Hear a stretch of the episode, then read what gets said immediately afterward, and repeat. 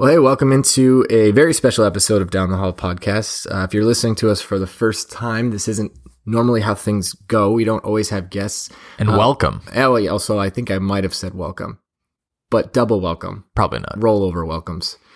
So what we do each week is we present our listeners with a movie night pick, because the average person wastes 115 hours every year just looking for a movie to watch, and we're here to help people take back movie night. Yep, but even on special occasions, we sometimes, well, usually you, will have reached out and gotten the attention of someone in one of those movies, and then we get to do an interview with them. Absolutely. The way that I get their attention, we will leave unspoken. Usually, it's aggressive. It's aggressive tactics, right? Absolutely. You insult them, you threaten their family. You got to give the people what they want. Is that what the people want? So in this episode, we have the privilege of talking to Tony Germinario, who is the writer and director of the movie Bad Frank, which recently has been released on Redbox, and also, as we found out in this episode, has made its way to Amazon Prime, which is really exciting. It's funny because this is a movie we've talked about before on the podcast, because we interviewed months ago Kevin Interdonato, who plays the lead role in Bad Frank. Mm-hmm. So in this episode, we were joined also by a friend of the show, cousin of the show, if you want to call him that, house guest who just doesn't quite leave of the show, Lyndon Wells from across the pond from top10films.co.uk, mm-hmm. who had written a review of Bad Frank and joined us to talk with Tony. Yeah.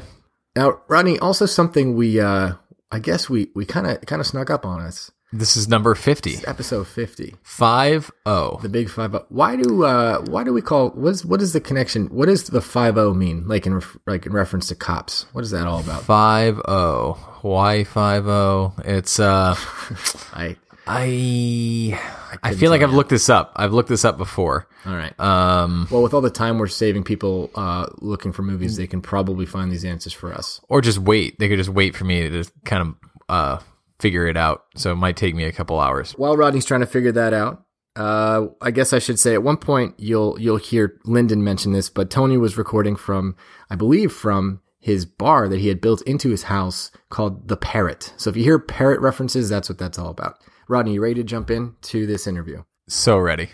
This is Tony Germinario, writer-director of the film Bad Frank, and you are listening to Down the Hall Podcast. Huh? Yeah.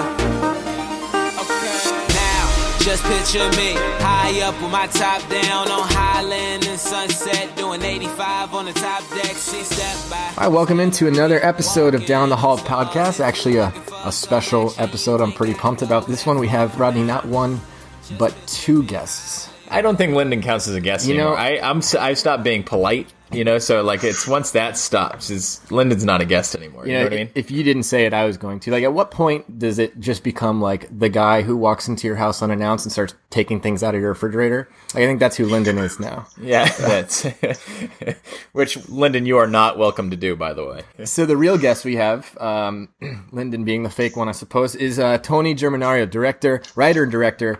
Of the movie Bad Frank, which we've talked at length about on the podcast, and we'll get into that. Tony, how are you doing? I'm doing great. Thanks for having me, guy. I know we've been trying to put this together for a while, so I am super excited to finally have the opportunity to talk with you guys. As you know, we are a podcast that does movie night recommendations as opposed to necessarily movie reviews. We help people find movies that are accessible and worth their time, worth their movie night. So we always ask our guests if they had one movie to recommend as a movie night recommendation, what would that be? Spaceballs. Have you seen it? Yes. Old Faithful, yeah. Old Reliable. You know what? I have not seen a single Star Wars movie, but I have seen Spaceballs. I saw, when Spaceballs first came out, I saw it 3 times within the first 24 hours. I saw it opening night. The next morning, I was driving around with a friend of mine, and we happened to see the matinee. We had nothing to do. We went in. That night, we were going to go out and pick up girls. After 10 minutes of just, getting dissed, we decided to go to the movie again and went right to see Spaceballs for a third time. So that movie to me is pure genius. Awesome. Now, wait, so we know you're working on a new project now that we're going to get into later in the show, but you've had a pretty aggressive schedule with that, right? With the new film? Yeah. Yeah, actually, we shot it in August. We did the whole thing in 18 days, so it was very aggressive. But you know, that's kind of how we roll. The last Bad Frank we shot in 11 and a half, so it almost felt like we had too much time by having 18 days.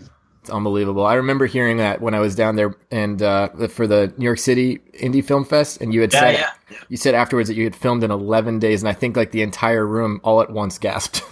Wait, but can I ask? So, like when it comes to that, like, did you pick an aggressive film schedule because that was like the best way of getting everyone available, or like what dictates how quickly you make a movie? Well, for that particular one, it was money. You know, our budget was only $80,000 for the whole film, right? So we knew we had to move quickly, and we didn't have the luxury of having time to do a lot of different things. So, you know, the prep work we did in that was really crucial. We did a ton of prep work to make sure we had everything right. And, you know, all the scenes were local. We shot the thing pretty much in my hometown, with almost half the scenes being at my house or my neighbor's house. So we just knew we had to pull it together quick. We had Sizemore for 4 days. We had Brian O'Halloran for 2 and Ray Boom Boom Mancini for 2. So we had to move quick. And we were just fortunate that, you know, we hit the scenes when we needed to. And the crew was like the cast was like a little mini all-star team. Mm. So everyone gelled together really well. And, you know, like I said, we got it done in 11 and a half days, and we didn't even have any pickup days. So it was unbelievable what we were able to accomplish with such little money and such a short period of time. Absolutely insane. And just to catch up anyone who's newer to the show and maybe doesn't know, we had Kevin Interdonato, who's the plays the main character in Bad Frank. He came on our show months ago. I mean, actually close to a year ago at this point. And when we had him on the show, we knew nothing about Bad Frank at the time. And so when he came on, it was to do like a topic episode with us. And, you know, he was talking, he was great. And we also wanted to hear what he was working on. And that's when we were introduced to Bad Frank. Sure. And when we watched it, I couldn't believe how, you know, there's nothing about it screams this was done in 11 days. Nothing about it screams like, yeah. That, you know what I mean? Like it's far better, and even nothing against even the movies that I saw at that New York City Indie Film Fest, along with Bad Frank. Nothing against those or those creators of those movies, but Bad Frank stands above them all in terms of the ones that I watched there, and it's really not even close. Thanks, man. I appreciate that. That was, you know, it's. I think we caught lightning in a bottle in a sense. I mean, we had an amazing crew, and actually, I brought basically the entire crew back for the next film, because that's how, you know, how great they were to work with. So, you know, when you only have 11 and a half days, if you're going to put something out good, you got to have all stars. You almost develop a little family, especially when you're doing something, you got to move, and everyone has to be really cohesive. And we just were very fortunate. And, you know, I thank you very much for saying that. I'm real pleased with the way it came out. And, you know, thankfully everyone else seems to be pretty happy with it too. Absolutely. And Lyndon, you actually wrote a review for this that ended up on IMDb. Do you want to tell the listeners what the plot of Bad Frank is, if they haven't seen it, without getting into any spoilers, so that as we continue talking about the movie and hearing certain questions we might ask, they know what it is we're talking about? Yeah, definitely. So it's tough explaining the plot of a film in front of the director, but I'll give it a go. No pressure. Why do you think we outsourced that? Yeah. So Bad Frank, we got our eponymous lead, Frank Pierce, played by Kevin Interdonato, and it starts with him leading this seemingly idyllic life with his wife Gina, and that begins to be disturbed by revelations from his past, and then events out of Frank's control lead to the return of former addictions and tendencies that challenge his mental state, and that escalates even more when something precious is taken from him. It just sounds so much better with that accent. It does. That's also why we asked him to do it. There's something much more official than me stumbling through it. And so I think in all of that, so it's kind of that all-star cast that kind of drives the movie. You know, were you working to get all of those specific people? Was it, you know, like you said, lightning in a bottle? Like what ended up, like how did you wind up with that all-star cast? Well, the way it started, when I wrote the first version of the script, I went to Kevin right away. So Brandon Heitkamp, who is Travis in the film, he's a producing partner, right? And when I wrote the script, the first draft of the script anyway, we went right to Kevin because we had worked with him before on a couple different projects. and we said, hey, Bev Frank, I think Frank is right up your alley. You're super intense, and we think you could be really great for this role. So he jumped in right away, and, you know, he helped update the script, and we made a couple more drafts after that. But, you know, Kevin brought in Russ Russo, who plays Nico in the film, and his real life wife, Amanda Clayton, actually played his wife in the film Gina. Right. So yeah, the core of the actors actually came on board within minutes, right? Mm. So once we did that, we went to Sizemore right away. So a guy by the name of Peter Dobson, who's one of the producers on the film, he's a friend of Kevin's, and he actually became a producer kind of post facto, because he came on board after he saw the film and fell in love with it, and he just started helping us out with some stuff. But beforehand, he introduced us to Sizemore. Peter Dobson, correct me if I'm wrong, but I think he's actually in Kevin's newest movie, Dirty Dead Con Man. Yeah, I'm actually an associate producer on that as well. But yeah, Peter Dobson is a part of that film, Dirty Dead Con Man, which should be out pretty soon, I think. From what I understand, it's coming out through Distriber and should be out within the next couple months. I didn't know you worked on it as well. Actually, Kevin did send that out to us and to Lyndon too. I just watched that probably 2 days ago. Oh, nice. Hope you liked it. Yes, I did. There's a lot of good things about it. Cool. Yeah, I mean, I just had a minor part in that. Not nearly kind of what I did with the Bad Frank or anything else, but I just helped out a little bit for that one. But it's interesting for Ray Mancini. We actually had another actor that was supposed to play Kevin's dad, and he committed to us, and then he backed out at the last minute. And Kevin actually knew Ray Mancini from years ago. Some really interesting story that's probably better for him to tell, though. Mm. When he first came to LA, he called up Ray and said, hey, Ray, I know you're looking to do some different stuff. This is something that's different than just being a boxer like you've played before. Why don't you jump in for this? And he came in, and we literally paid him $300 a day. That was it. And could not have been a nicer guy. He showed up. He actually looks more like Kevin's dad than Kevin's real dad. So, I actually thought that he was Kevin's dad. I genuinely did. Yeah. It's kind of scary how close he resembles him. But when he came on set, Ray is possibly the nicest guy on the planet. Like I said, he got paid next to nothing, and he was tipping our guys for driving him around and picking him up from places. We're like, Ray, take your money back, Ray. Yeah, right. You're not making any money. You're cutting your salary in half right now. And Brian O'Halloran, so another producer we had on the film, Joe Cernio, he's actually the bartender in the film, and he helped out with a lot of our social media and website stuff. He knew Brian from, I guess there's a whole Jersey Shore contingent of actors.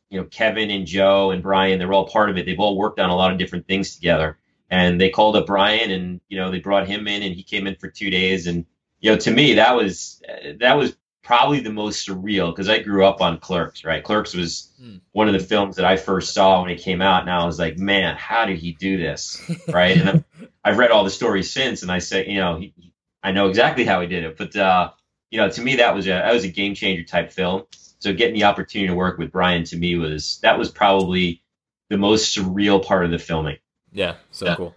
Yeah, Tony, you're talking about this cast, and it's true. I mean, it's clearly led by Kevin's performance, but I think what made it an entertaining movie for me was how Tom Sizemore was just insane as the villain in that movie. And what's funny too is like, I remember even that night when I was in New York City with you guys, I was talking with somebody, and I'll keep him nameless because I think you know who this person is. He was sitting out at the dinner table with us later, and he was talking about how like he liked the movie, but he thought that Sizemore as a villain wasn't that believable because his arms were too small.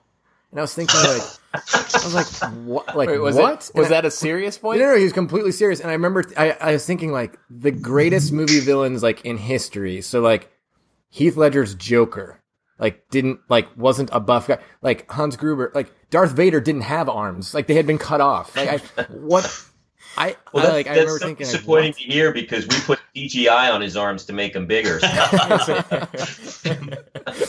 That's a sign. I did not hear that. That's hilarious. Oh my gosh, it was funny. I mean, just to bring everybody kind of into that scene, we're at this place, and I do have a question for you about this too.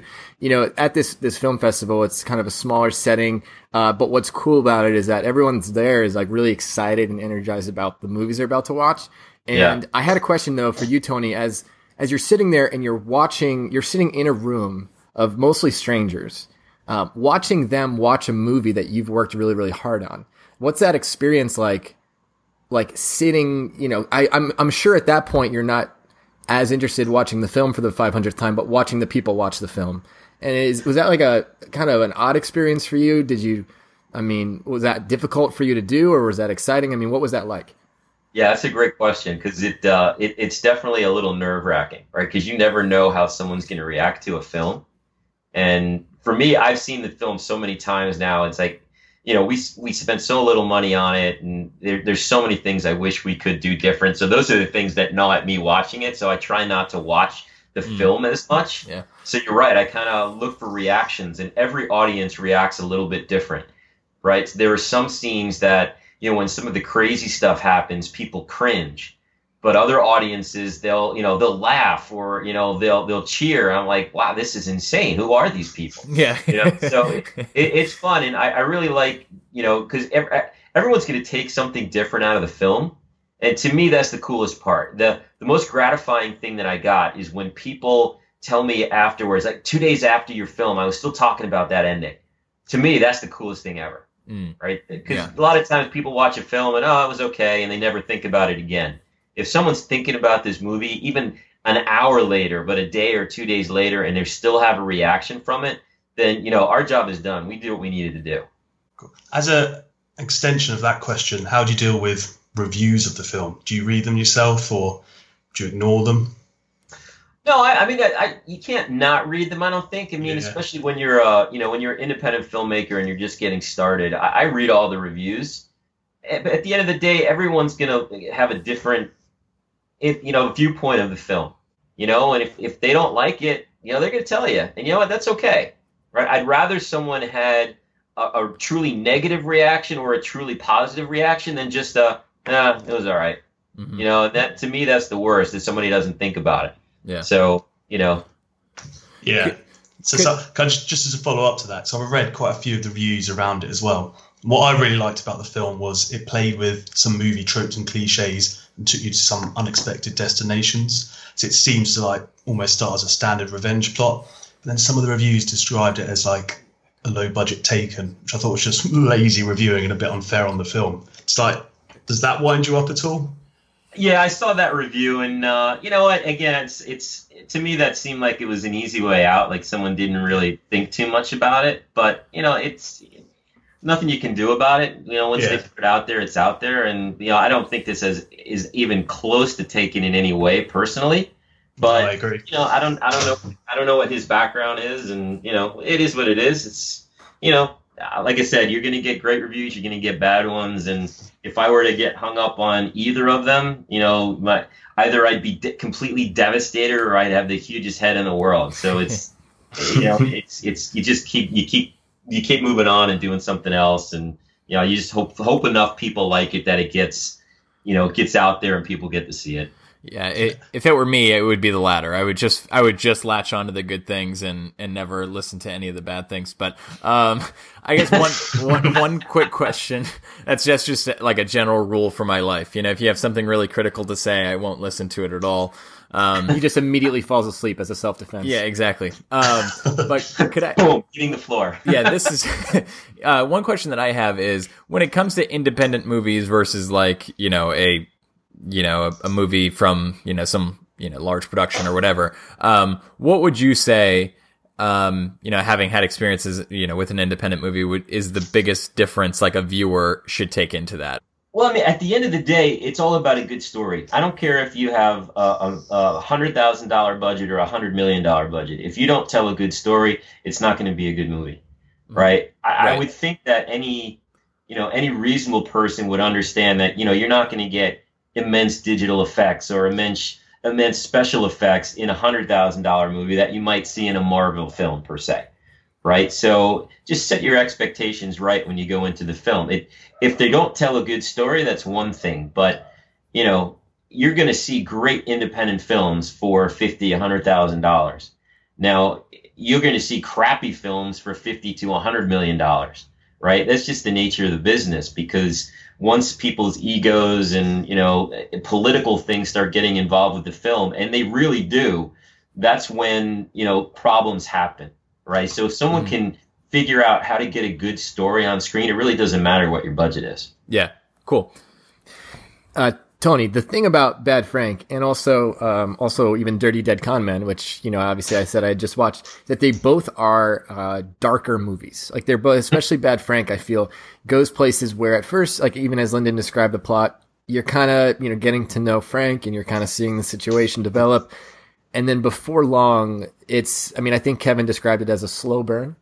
And boy, it goes places. And I got to be honest, when I met you, you were way more like even-tempered, mild-mannered than anyone I could have expected putting together this story. He thought you were going to be Sizemore, is what he's saying. Yeah, I don't know if I was expecting you to just to like carry a hammer around or something, but like I don't even know what I'm actually asking other than just to say like, you're different than what I expected based on Bad Frank. Constantly wiping blood from his hands. Yeah, you know, I don't know. Well, it's funny. It's your perception is pretty spot on, right? Because I'm pretty much described by my friends as, you know, very even keel, very easy to get along with. And when I first showed Bad Frank to, you know, we had did an early on screening for my friends and family, people that helped us out with the film.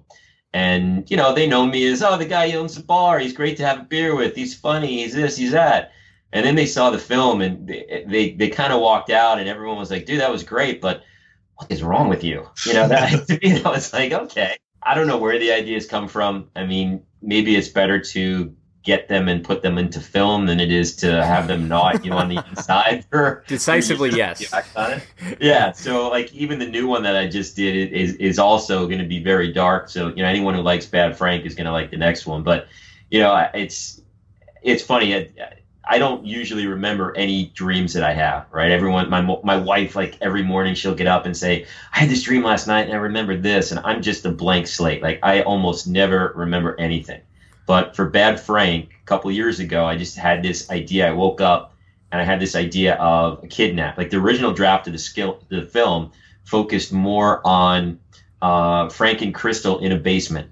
You know, just the two of them. So there was a lot of that in the film, but the original draft was almost all about that. So we expanded it once Kevin and Russ got involved. But that was the original thing was like, oh my God, this guy kidnaps the girl. They're in the basement, you know, and then it's like I purged it of myself, and then boom, I'm back to my normal self again. So I have a quick question then. You said a lot of the movie was filmed in your house or at a friend's house, and then there's that basement scene. And I don't think the bar you said was in your basement, but I have to know, is that scene, that pretty dark scene, the dark scene that you had a dream about and this was your cathartic release of it, was that in your house? Because I feel like if so, the spirit of that scene is still with you. No, that was not. That was in a friend's house. Okay, got it. Okay, cool. So you put it on his house. Sadly, he sold the house shortly afterwards. I'm like, God, you should wait until the movie comes out. You'll get more money if you say this is the basement where Bad Frank was. Or less. True. There was a very disturbing film in the scene filmed in the basement of this house. So. Up the price, huh? Exactly. Talking of expectations as well, how did you come up with the idea for the trailer? Because I really liked the trailer because it gave nothing away about the film. And like Chet said, when I came to watch it, I had no expectations. I didn't know what to expect from it at all. So I really like trailers that don't really give anything away. Yeah, Kevin came up with the original concept for that, and we all just bought in and just... You know, we wanted to do something where you have no idea what's going on with the film, right? Because we're the same way. Like, I hate where I've seen a 2.5-minute Marvel trailer, and now I've already seen all the cool stuff in the movie, right? And I love a Marvel film as much as the next guy, but you're right. I hate that sort of giveaway. And so we purposely wanted to do something that was the exact opposite. And I'm thrilled with the trailer. I think it really came out great. And it really hints at the psychological nature of the film as well. Yes, exactly right. I'm just saying, as I said in my review, like the film itself was really tense. So you got an escalation of dread, and I know you said you were like getting on really well on the set, like family and everything. But was that difficult to switch off because the film itself is so tense? Not too much. I mean, Kevin was kind of method on set, where like for the entire shoot, he slept on the floor in a garage because he didn't want to be comfortable. But, you know, Kevin's a pro. He knows what he's doing. And, you know, the great thing about directing actors like this is it makes my job really easy.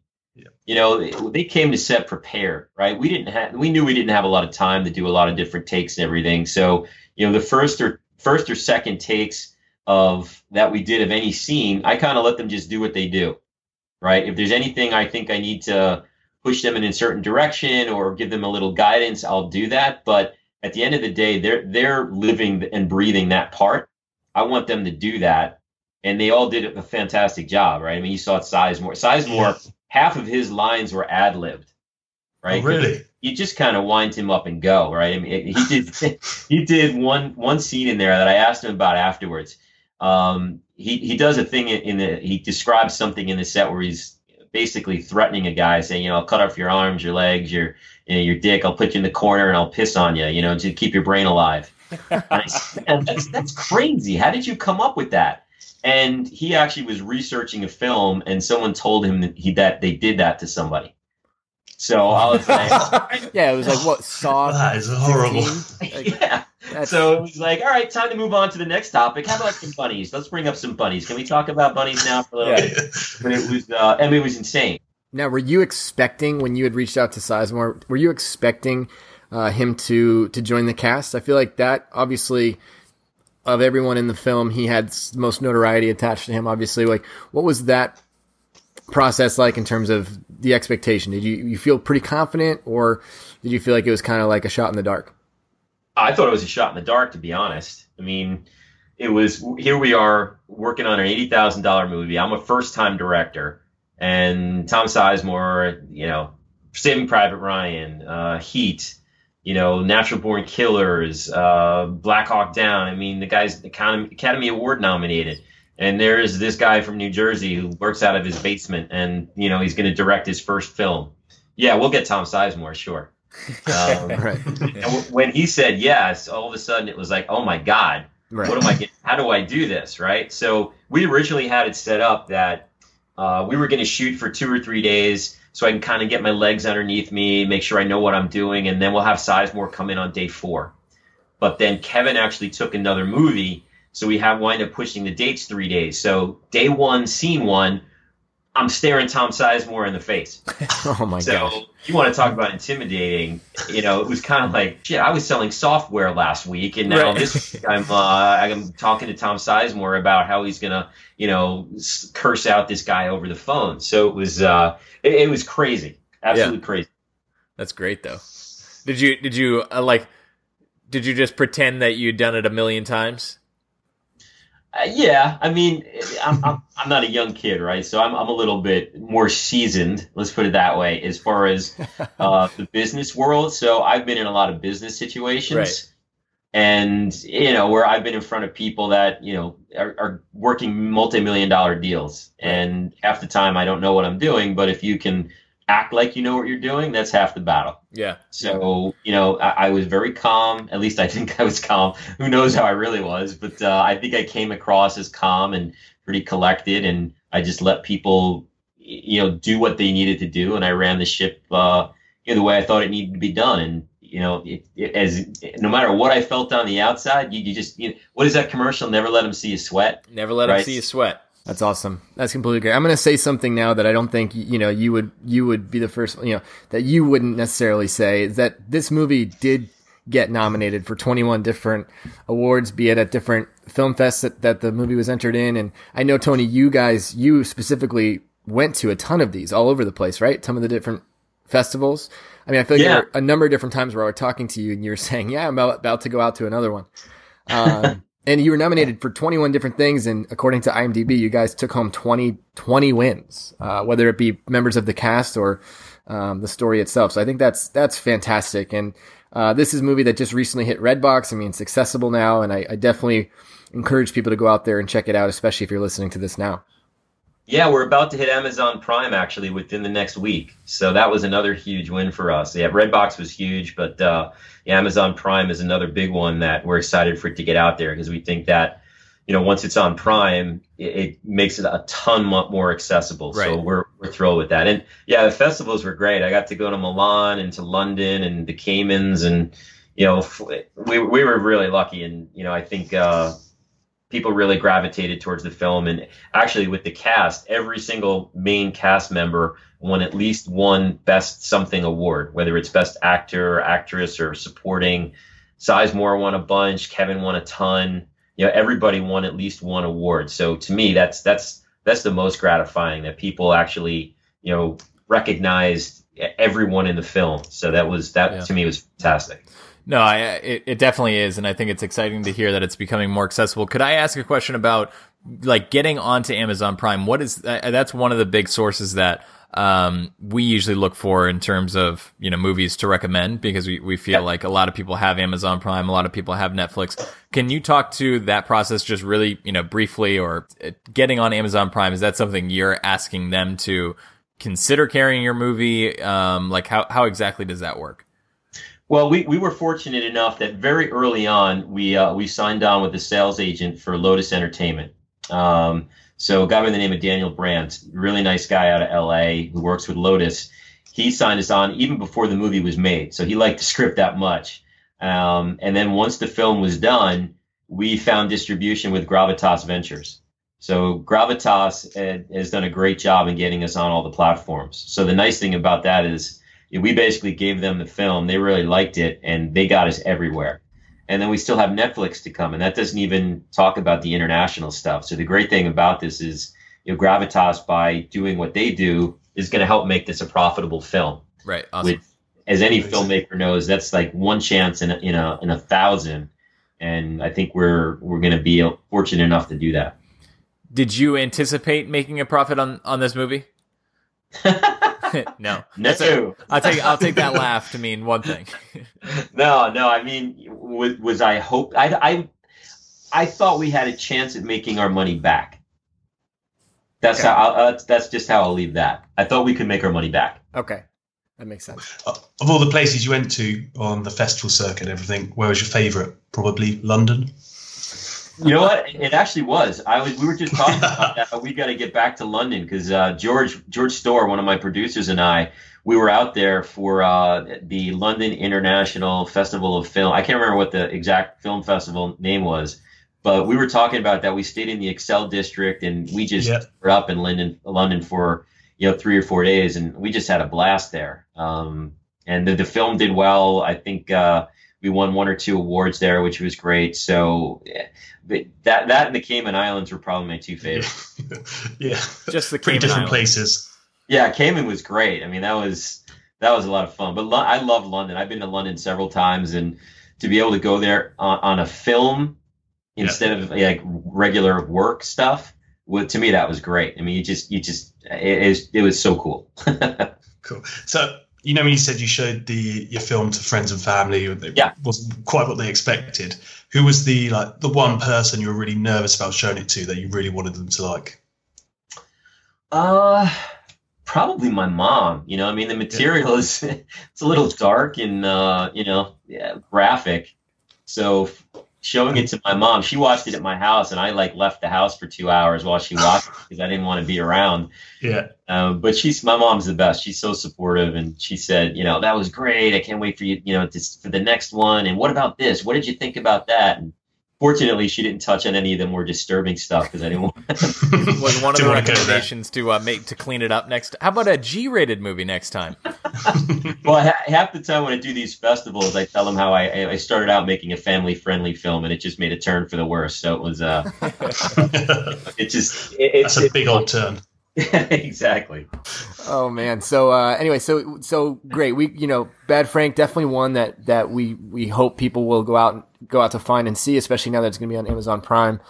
We were beyond impressed with it, especially since our introduction to it was more passive. We had already been speaking with Kevin just sort of about his career. When then he talked to us about Bad Frank. And so the whole journey and seeing you got kind of monitoring the success of the film as you guys went to all these different festivals has been a lot of fun for us, I can say. Oh, thanks. You guys have been really supportive. So I can't thank you guys enough. And like I said, I'm really glad to finally have the opportunity to talk to you guys. This is great. Definitely. So, I mean, switching gears a little bit, why don't you tell us a little bit about the new project that you were working on? And you mentioned it's also a dark film. So continuing to come from the mind of what otherwise seems to be a pretty even-tempered man. What's this one about? Yeah, it's called The Price for Silence. And basically, it's about a girl who was raped when she was 15, and her father took money in order to stay quiet. The movie takes place several years later after her father passes away. She comes home for the funeral to confront everybody. Ooh. So it's dark. So another feel good. Yeah, exactly. It's the quiet ones you have to worry about. Lynn Mancinelli, who played Crystal in Bad Frank, is actually the lead in this. Okay. And we had Richard Thomas as the kind of our lead bad guy in this one. People might know Richard Thomas. Originally, he was from the TV show The Waltons, but most recently he was on that TV show The Americans, which is a phenomenal show. So he's Agent Gad.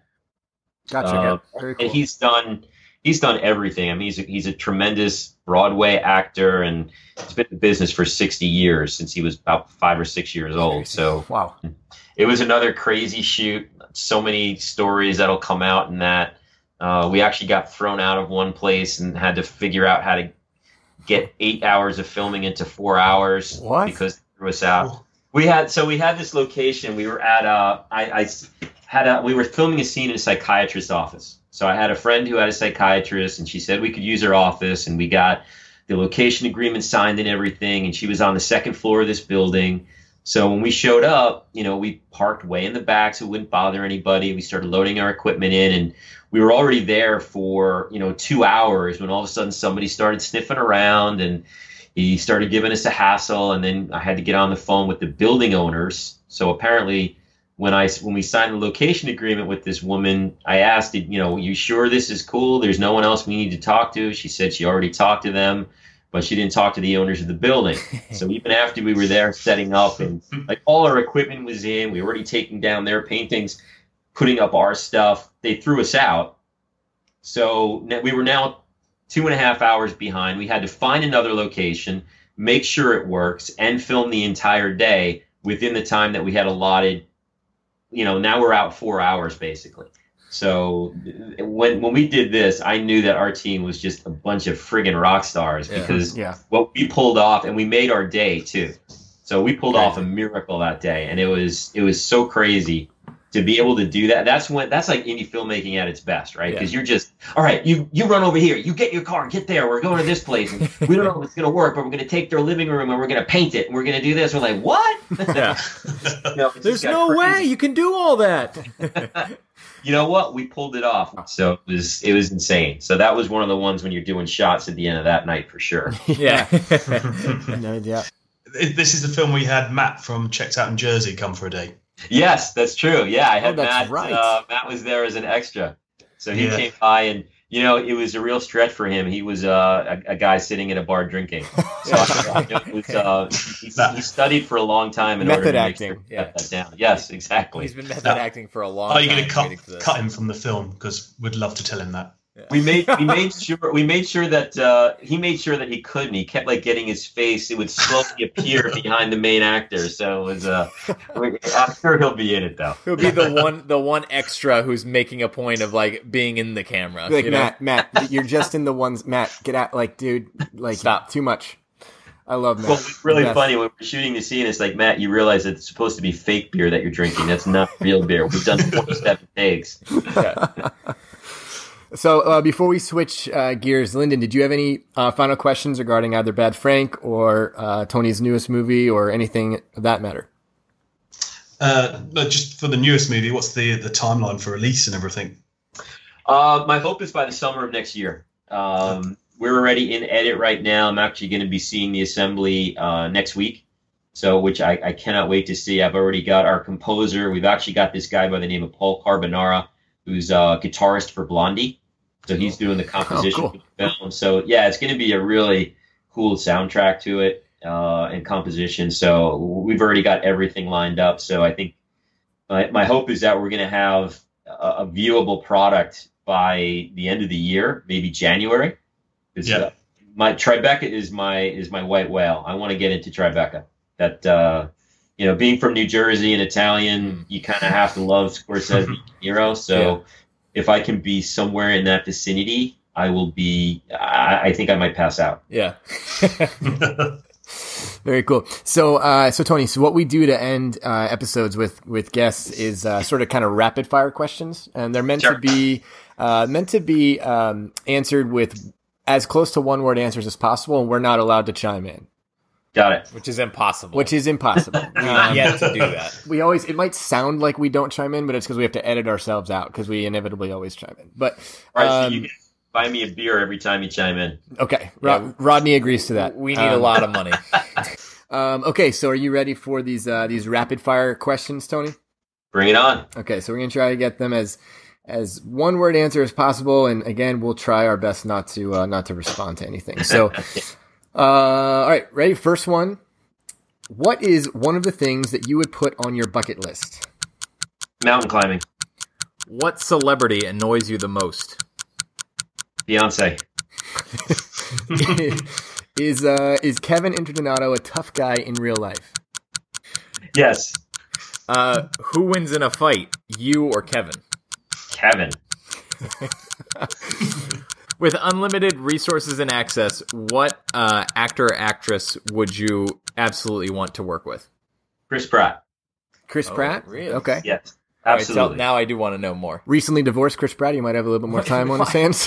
Why would you bring that into it? I think it's relevant. I don't know that it is. He just seems to me like the coolest guy on the planet. And I can't see not having an amazing experience in a film with him. Yeah.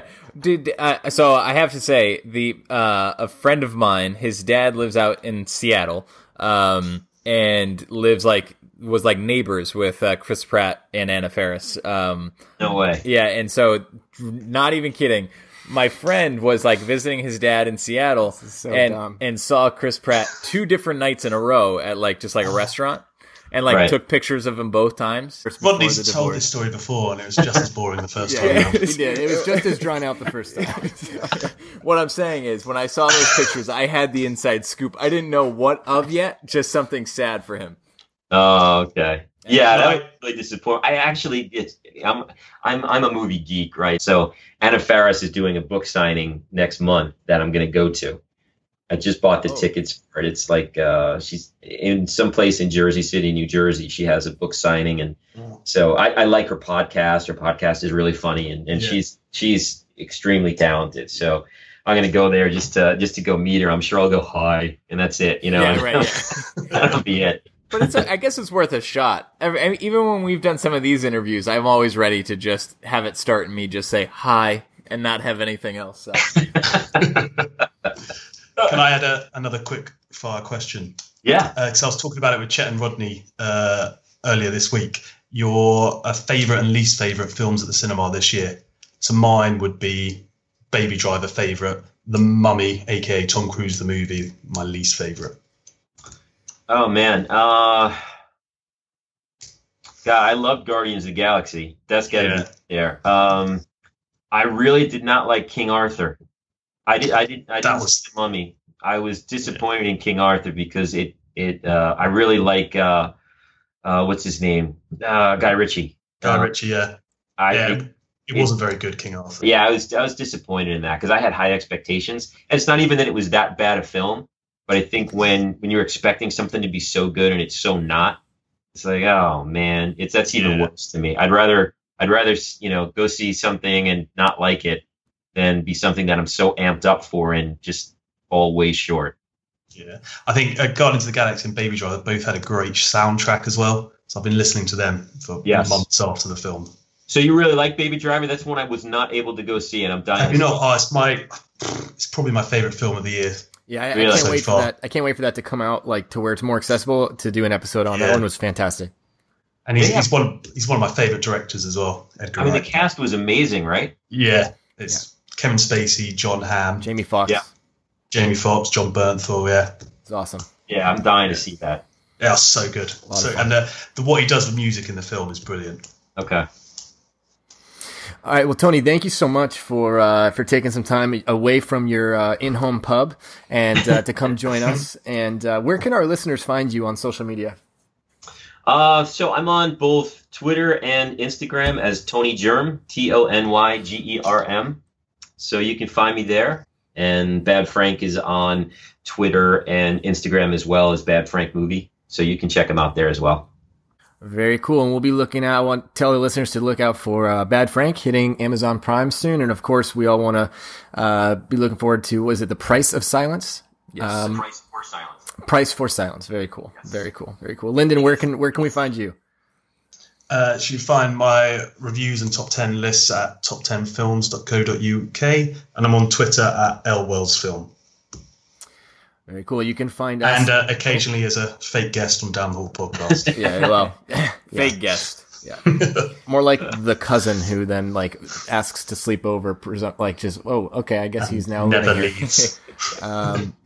Cool. Well, you can find us on Twitter at Down the Hall, guys. You can go to our website, downthehallpodcast.com, where you can scroll down and recommend a movie for us to watch. We promise to watch. We do not promise to do an episode on the movie, but if it's good enough, I guess we'll say, yeah, sure, it's worth a recommendation too. Again, Tony, thank you so much for joining us. Lyndon, is there anything else you want to leave us with? No, thanks. Thanks for chatting to us, Tony. That was brilliant. No, thanks so much for having me, guys. This was a blast. I had a great time, so I really appreciate it. Absolutely. And thank you.